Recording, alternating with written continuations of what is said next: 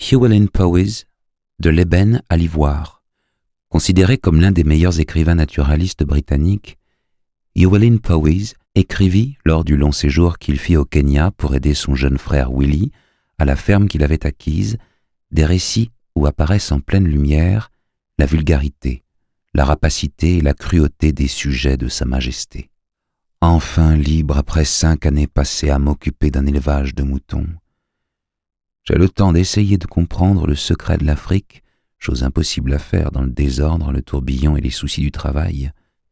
Il n'est pas donné aux éleveurs de comprendre l'univers, compter les moutons, tenir les registres, s'occuper des bains parasiticides, voilà qui est trop accaparant, trop pesant pour permettre à l'esprit de vagabonder. Il y a maintenant un mois entier que je suis libre, et tous les jours je file jusqu'au lac Elementaita. Tôt le matin, je respire l'air frais sur la rive, ne la quittant qu'une heure avant la tombée de la nuit, quand les hippopotames poussent des bâillements et sortent une énorme tête de l'eau. Combien de fois me suis-je dit que si je pouvais rester suffisamment tranquille, suffisamment silencieux, je serais capable d'entendre la secrète pulsation du grand cœur de cet étrange continent. Assis, immobile, sous un épineux mort, non loin de la rive du lac, je ne m'oubliais totalement uniquement sensible à chaque bruit, chaque spectacle offert sur ces eaux lointaines, retirées, éclairées par le soleil. Comme elle est amère, la rumeur de l'Afrique, est fantastique. Pas le moindre chant de grive ou de merle tremblant dans la beauté du matin au soir.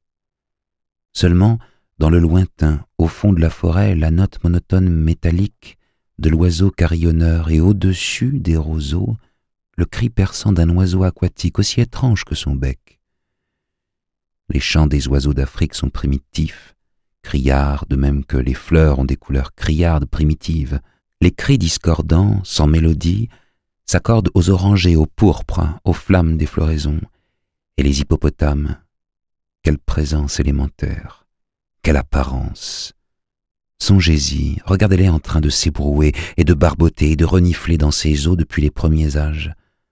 Monstres antiques, plus vieux que l'Italie et la Grèce, que Babylone et Carthage, pendant des millénaires, ces lourdes formes inoubliables sont sorties de l'eau nuit après nuit pour mâcher et recracher la belle herbe de la forêt. Avant même que le bonheur naturel de cette planète baignée par le soleil ou éclairée par la lune eût été gâché par l'apparition de cet animal au cerveau dérangé, l'homme, ces énormes créatures s'abattaient à minuit dans ces clairières. Il y a deux jours, un mâle a été tué d'une balle. Il a fallu pas moins de douze bœufs pour hisser cette énorme masse hors de l'eau. Et les pitons, aux multiples anneaux qui nagent à la surface, comme il rappelle les temps préhistoriques, quand les eaux, entourées de volcans déchiquetés, pas encore correctement brassées, étaient si empoisonnées que seuls les serpents et les hippopotames pouvaient y boire sans risquer la mort. Qu'ont-ils à dire, les dieux des hippopotames du lac Elmentaita, assis, siècle après siècle, avec les embruns salés de ces eaux mauvaises dans les narines quelle expression prennent leurs yeux quand ils jettent un regard sur ces étendues clapotantes qui ondulent le long des rives blanchies? Les hippopotames font jaillir des gerbes d'eau. Les chacals aboient. Dans les buissons de la rive, le daim surpris détale avec fracas. Et beaucoup plus loin, dans le bouche accidenté, les lions sèment la crainte dans le cœur de toutes les créatures nocturnes à l'écoute. Les dieux aussi écoutent, impassibles.